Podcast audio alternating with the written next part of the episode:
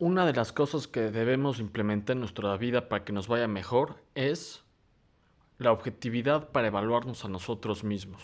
¿A qué me refiero?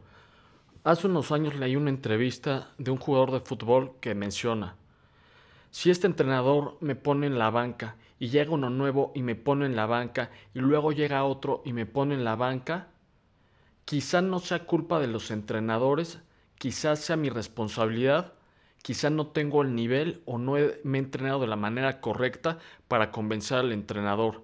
Si por lo general los resultados no son los óptimos, si hay una tendencia que es favorable o desfavorable, estudia los patrones.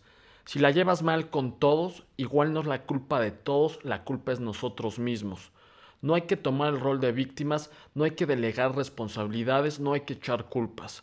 Hay que analizar nuestra vida de manera objetiva. Y si hemos cambiado de entrenador, y si hemos cambiado de entorno, y si los resultados siguen siendo los mismos, ver de manera fría, ver de manera objetiva que quizá el cambio tiene que empezar con nosotros mismos.